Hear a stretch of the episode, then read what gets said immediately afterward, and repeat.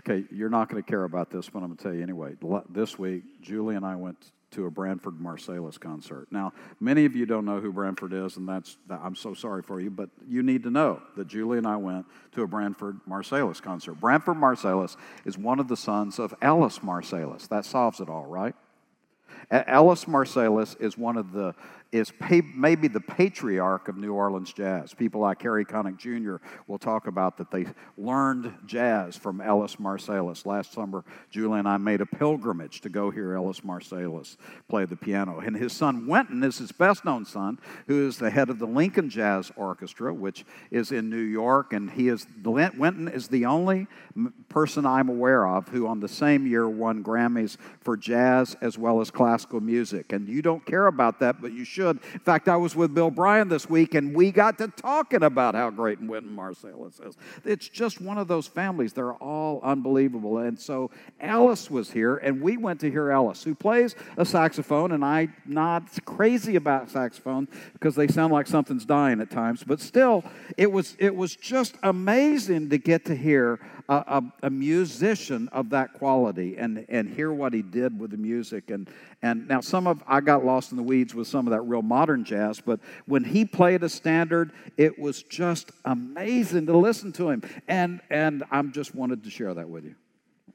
Aren't you glad? But one of the points he made eh, is because his dad was such a great instructor was that that music touches our emotions, and every musical tune should have an impact on our emotions. And, and he pointed out that he had played a, a very sad, kind of piece. And then they played a very upbeat piece, uh, The Sunny Side of the Street, which was written during the Depression, was a way to encourage people in spite of their difficulties. And then he said, We're going to play a melancholy piece. And he said, Now, for you who are young, you don't know melancholy because he had just played the night before in Naka Nowhere at Stephen F. Austin University, a, a city full of university students. He said the place was rocking, it was crazy, it was loud because it was adolescence. But he said, What they don't understand is melancholy. And he said, I would describe it as, yeah. You know, it's not super high and excited, it's not low, it's just, yeah. And the older you get, the more, yeah, you get. Because, quite frankly, if you got as high or as low as adolescents did, your body would explode. We're just not made for it, right? It's one of the great things about children. You get around children and they're so up and excited and happy, or they're in the pits of despondency. We had two teenage girls at once. I never, I got emotional whiplash at time because of the extremes of one to the other to the other to the one and it's it's the nature of being young but as you get older you kind of get yeah at times and that's that melancholy music the problem is, the same thing can happen in our relationships with others, people we love, our, our marriages. Oftentimes, marriages fall from the intense joy and emotion of falling in love and, and all that goes with that to, if we're not careful, they can get kind of, yeah. But it's particularly significant when it happens in our relationship to God. We're starting a series for the next five weeks on prayer. I personally believe it is the greatest weakness of the evangelical church, including ours. We love to study the Bible because that's, that's so identifiable. We're all educated people and we get off on it. We, we know about it and, and, we, and we love doing things for the Lord. But one of the hardest disciplines in the spiritual life is truly engaging in prayer. Because prayer can be hard. It, it takes focus, it, it, takes attention, and, and many of us struggle with it. So, the next five weeks, we're going to go through a series on prayer, and we're going to start with the word, the issue of praise, and then we're going to do confession, and then thanksgiving, and then prayer for others, and I mean prayer for ourselves and pray for others. Exactly the, the way that I lead you in prayer each Sunday in the worship service, so that hopefully it will inform how we pray together as a community. And, and as we do, now, volumes upon volumes have been written about prayer. Prayer is, is where the infinite meets the finite, and consequently, it is philosophically and theologically very complicated. But we're going to do it simply because I'm simple. And, and hopefully, as we walk through this together, we'll get a better sense of what God intends for us in prayer. That it'll become more meaningful in our own lives because I'm convinced that if we prayed more effectively, we would have a lot more joy in our Christian life. You know, uh, way too often we evangelicals, if you go to a quote unquote prayer meeting, there'll be a Bible study, there'll be fellowship, and then someone will pray to get it over with. The reality is that the early church uh, was saturated with prayer. It was what they did. God referred to the temple as his house of prayer. It is, it is intended by God to be a focal point in our relationship with God. And so, hopefully, as we walk through this, it'll become more meaningful. So, today we're going to begin with the subject of praise. Uh, Psalm, in your notes, it's wrong because my typing is bad. Instead of Psalm 32 1, it should be Psalm 33 1. The problem with praise. Uh, scripture commands that we praise. It says, Sing joyfully to the Lord, you righteous. It is fitting for the upright to praise Him. God commands that praise of God is a part of our walk with Him and the nature of our life. But there is an inherent problem with praise. Now, we may not be proud enough or brave enough to articulate the problem, so let's blame C.S. Lewis, one of the greatest minds of Christianity in the 20th century. Uh, there are, I have in my library nearly 10 books just on prayer. I've got one by J.I. Packer, the great Anglican instructor who taught my Sunday school class in the Presbyterian Church once. That was a rip and I've got one by uh, uh, Keller, Timothy Keller in New York, I think one of the great apologists of our day. I've got one by Puritan by Andrew Murray. I've got all these books on prayer. But you know what? Almost all of them do. They all quote a little volume by C.S. Lewis about the book of the Psalms. The book is called The Re- Reflections on the Psalms. And all of those authors go back to Lewis in that because what he says is so phenomenal. And when it came to the issue of praise, he said, I, I feel awkward about it. Let me read to you some of what he said. When I first began draw near to belief in God, and even for some time after it had been given to me, I found a stumbling block in the demand so clamorously made by all religious people that we should praise God. Still more in the suggestion that God Himself demanded it. It, it was extremely distressing. It made one think what one least wanted to think gratitude to God, reverence to God, obedience to Him. I thought I could understand all those, but not this perpetual eulogy. Nor were matters mended by a modern author who told me it was God's right to be praised. In other words, he's saying, Is God really that insecure? What's this psychosis that God needs? If He's as great as He is, why does He need to hear my praise so much? And, and if, if, if it's so big, why does He have to tell me to do it? What, what's with this passion by God to be praised? Lewis, because of who he was, articulated some of something that many of us wondered one time or another why, why would god command repeatedly that we praise him? He said when they told me it was his right to be praised that didn't help. Instead i tried to look at how we speak of inanimate objects when something is worthy of praise. Instead of calling it god's right he preferred to compare god to things which are admirable.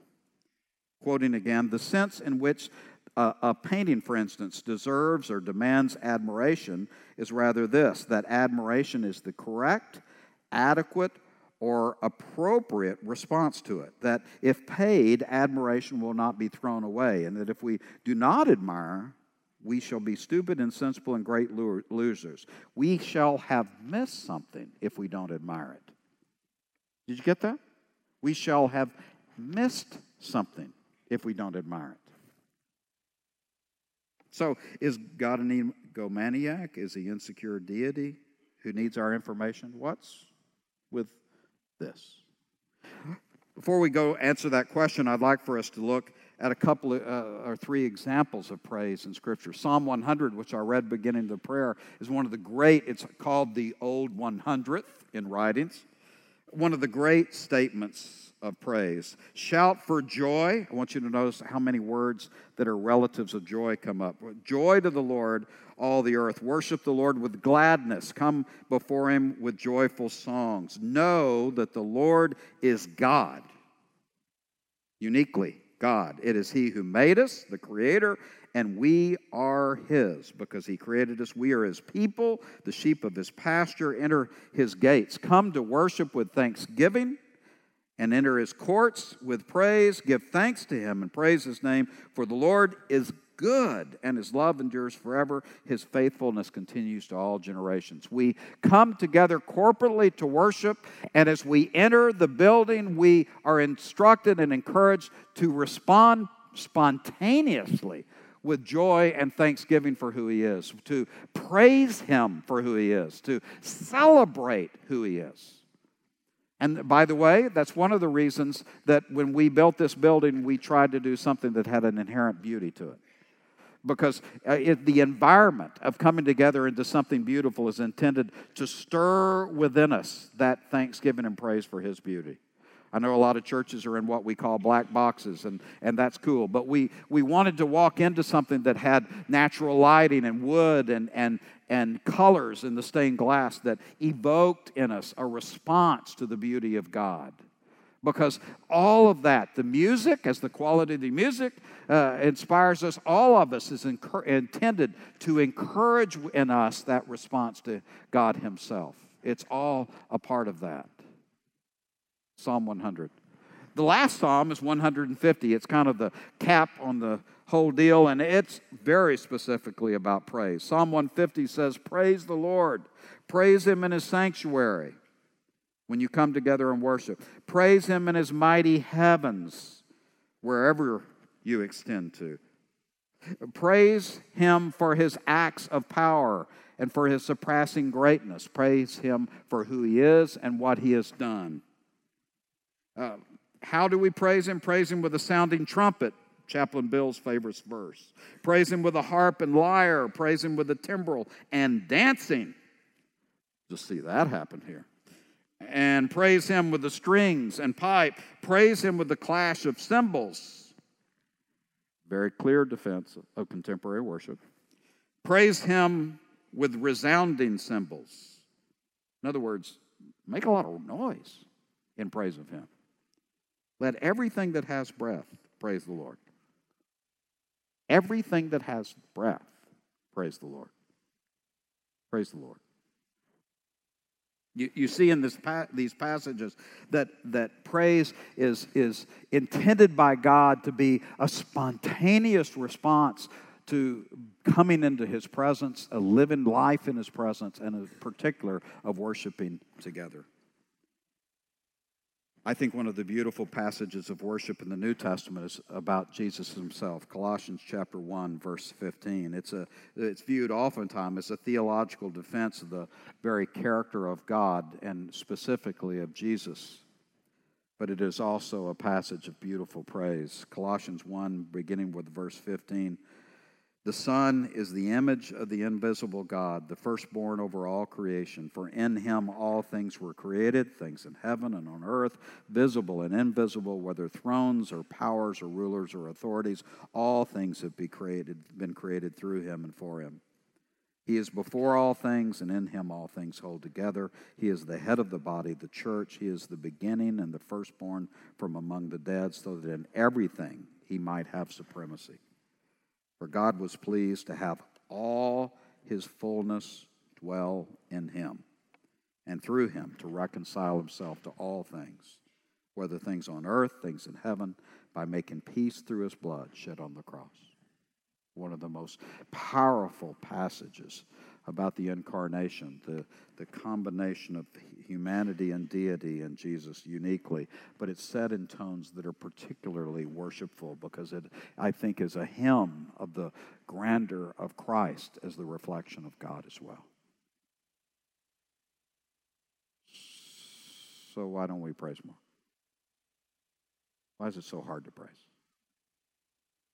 Again, I think Lewis is helpful here. He, his last book, is called Letters to Malcolm. It's one of the least enjoyable I've ever read by Lewis, and personally, I just didn't connect with it. But, but it, it has some, as always, beautiful insights about prayer, and he lists reasons that we don't praise in that book. Uh, the first reason we don't praise is just inattention. Life gets in the way, right? We're just busy. We're, we're just doing life. We're busy driving to work and doing things and going about our business, and, and awareness of God and a response to God just kind of gets drowned out, right? It's just it's just inattention. We we we kind of forget about Him. We may pray before a meal and say, "Oh yeah, God, yeah, God, you're here," and then we go on about our business. And that lack of attention is is a cause of us loss of our losing the ability to praise. Uh, another reason that he listed, he called um, the wrong kind of attention. And that is where we see something that we could respond to him in praise, but instead we twist it to something else less significant. In other words, he would say that nature would cause us to praise. The heavens declare the glory of God, and the sky shows his handiwork. Day to day utter speech, night and night knowledge, and there is no speech and there is no knowledge where his sound is not heard. Psalm 19, he says, It seems that when we got, well, first of all, we got no nature here besides the arboretum and golf courses. But it seems, though, if we got around nature, there would be this response of praise. But we can inadequately respond to it. We can say, I wonder why they planted that plant there and didn't, rather than seeing the beauty of what God did, we have a discourse on the nature of the planting. Or we get into a, a whole tailspin about the nature of evolution and how it came about. Or, or we worry about whether people are taking care of it properly or the ecological issues. In other words, we can get distracted so that when we're around something which should evoke praise, instead our attention is drawn away from the Creator and somehow to the created one. So, lack of attention, distorted attention. Another one that he spoke of was greed, as only Lewis could. He said, we can, we can be around something that should cause us to glorify God, but instead of glorifying, we say, Encore! I want more. Now, as I said, Julie and I went to a jazz concert. It was great. But why is it that we have to do the silly encore thing? I mean, really? We all know the deal, right? They get through, we stall, stand up, we make a fuss, and they come in as if they never thought about it and play the pieces that were planned for the encore. I just don't get it. I'm just saying. I told Piper in the first service, I don't get it. You don't do it for sermons. So, Thank goodness I'd have to prepare. They, the, but, but Lewis's point is we, we get exposed to something that has the beauty that should cause us to praise God, and instead we just say, well, that's good, but can I have some more? That's nice, but can I have some more? In other words, our, our, our gluttony of experience causes us not to enjoy the first bite until we're stuffed and can no longer enjoy the first bite and cause us to praise Him. I've certainly done that. And then there's conceit. Lewis said that oftentimes we get exposed to things that could elicit joy and a response of praise, but we're, we're a little too proud to do it. Lewis himself is a wonder example of this. He hated church music. In fact, he really didn't like church. Now, in the Anglican church, in which he would have been a part, the congregations are very small. And if you've ever been a really small congregation, you know oftentimes that the musical talent is, let us say, limited. I mean, I grew up in a small Presbyterian church, and there were times when the choir numbers sounded like a cat fight. I'm just saying. And, and the organist did things on the organ. Um, and, and Lewis himself looked down upon hymns. He thought they were bad music. He was a musical snob. He had grown up with the joy of the great classical pieces, and he, he considered Christian worship music inferior. And it harmed his ability to worship until, he says, one day he looked across the room and there was a middle aged cleaning lady singing with all her heart praises to God in her rubber galoshes. And he was humbled because of her heart. And, and so when he speaks of that conceit, that, that tendency to say, well, this isn't the music that I wanted, or this isn't, I don't like the people that are singing, or yeah, when, when we allow those other things to get in the way of our ability to worship, then, then we pay a price, right? I, I would add one other that Lewis doesn't speak of that harms our ability to praise, and that is quite simply we're just unpracticed. We just don't do it much. Hallowed be thy name. Okay, Lord, this is what I need today. It's, it's, it's something that has to be developed through the reading of the Psalms, through active prayer. The, uh, the ability to learn to praise and worship God is not something we naturally do, it's something that we have to learn. So, first, the problem of praise is is God insecure? that he needs our praise. Secondly, the practice of praise, as demonstrated in the Psalms.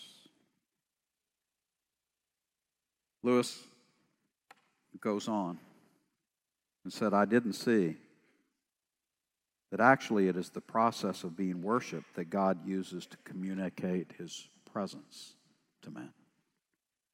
He causes us, calls us to praise Him because that when, when we praise Him, we experience His presence. He is indeed inviting us to share in Him. Most obvious fact about praise, he says, whether of God or anything, strangely escaped me. I thought of it in terms of a compliment or approval or the giving of honor. I'd never noticed that all enjoyment spontaneously overflows into praise, unless sometimes, even if shyness or the fear of boring others is deliberately brought to check. I had not noticed how the humble and at the same time the most balanced and capacious minds praised most, while the cranks, misfits, and malcontents praised least. I had not noticed that just as men spontaneously praise whatever they value, so they spontaneously urge others to join them in praising it. I think we delight to praise what we enjoy because the praise not merely expresses, but actually completes the enjoyment. It is its appointed consummation. You catch that? We haven't fully enjoyed it until we've told somebody about it. You ever noticed how strongly we have that need? We hear great music and, and we, we got to tell somebody how great it was. We, we see a great painting, we've got to grab someone and talk about how great it was. That, that in inviting us to praise, God is literally saying, enjoy it to the fullest extent. And until we join together and speak of that praise, we have not completely enjoyed what it offers because that's the nature of the human heart until it shares. We're so relational until we share with others, we haven't enjoyed it completely. That's why corporate worship is so important. Because, because we find the joy together and share it in concert with others. And in sharing it, it, it is strengthened in all of us Lewis is saying God calls us to praise Him because in praising Him, we, we meet Him in a whole new way. And in sharing it with others, we, we express it and that fulfills it in a whole new way. And we find joy in Him. In essence, what God is asking is that we enjoy Him.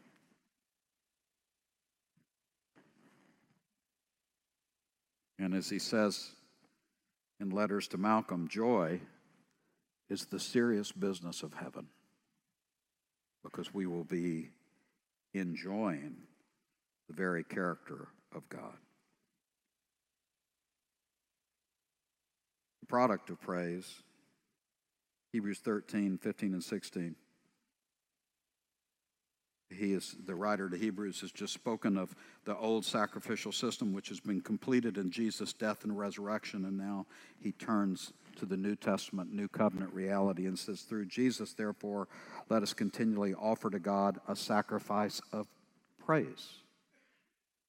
We no longer sacrifice animals because that has been completed in Jesus. What do we sacrifice now? We praise God.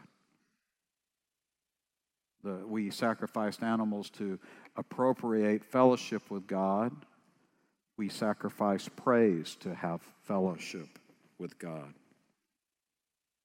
And verse 16 is interesting. And don't forget to do good and to share with others, for such things sacrifices God is pleased. It is out of that praise that the doing of good and sharing with others naturally comes.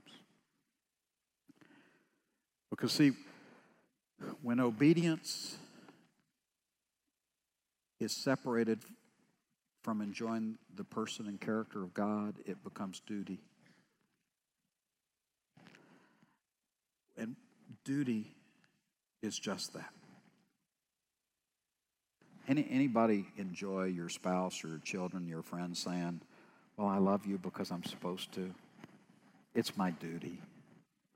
Isn't that a warm, encouraging thing to hear? You know, I don't want to, but I said I would. Eve. God's intention is that our obedience, our sharing, our, our, our service of Him is an outgrowth of our joy in Him that is articulated in our praise of Him.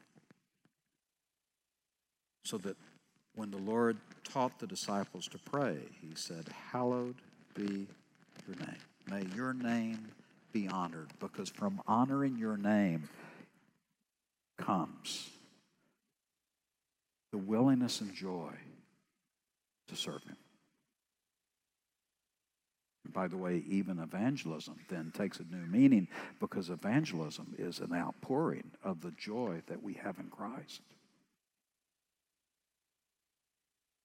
We're called upon to praise because God is literally saying, Enjoy me, celebrate me,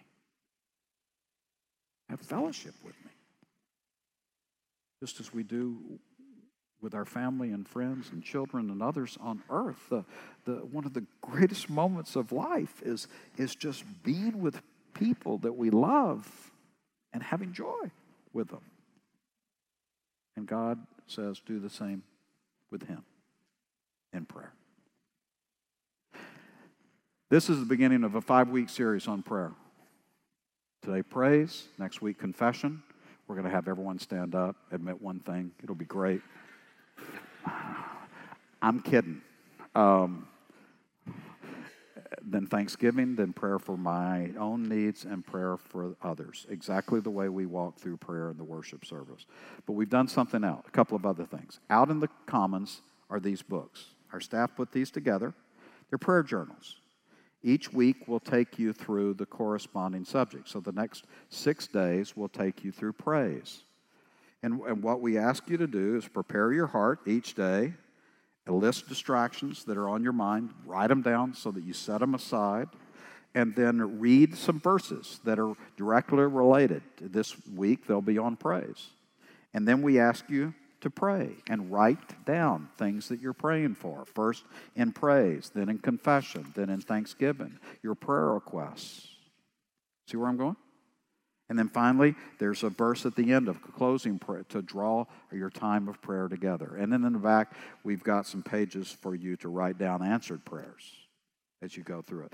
I would like to encourage each of us. Now, and for you techies, you can go online and get this. If, if paper makes you break out in hives, they're but for us old people who cannot learn unless trees dies, this is very important. So, kill the trees, kill the trees. The, um, the, uh, the intent that we have is that we as a community focus on prayer for the next five weeks. And that, that in writing a prayer journal and in, in expressing our prayers, that we'll have an opportunity to see God work in a significant way. I think this is important. Uh, it, it is, in my opinion, the great weakness of evangelicalism. Because we're nyeh. We're nyeh about Jesus. And we live way too much of our lives strictly out of duty. Then, secondly, later on there'll be a Saturday where my oldest, one of my oldest and best friends, Tim Musselwhite, will come in and he'll do a, a seminar on how to expand your prayer life. We're excited about that as well. On a Saturday morning, you'll hear more about that. Would you do something crazy? Would you make prayer a priority for the next five weeks? Would you join us in together exploring what God might do if we come together with Him? If we choose to enjoy Him? If we walk with Him in a fresh new way? I believe God can do significant things in and through us if we individually and as a community make prayer a priority in the next five weeks. Let's pray. Father, we confess that prayer is hard. It's sometimes a lot of work, and that sometimes our minds wander so badly that we become disappointed. But Lord, we, we need your presence. We need to enjoy. We need to worship. We need to praise. Lord, I ask that in the coming week you would speak to us each as we speak about you. In Jesus' name, amen.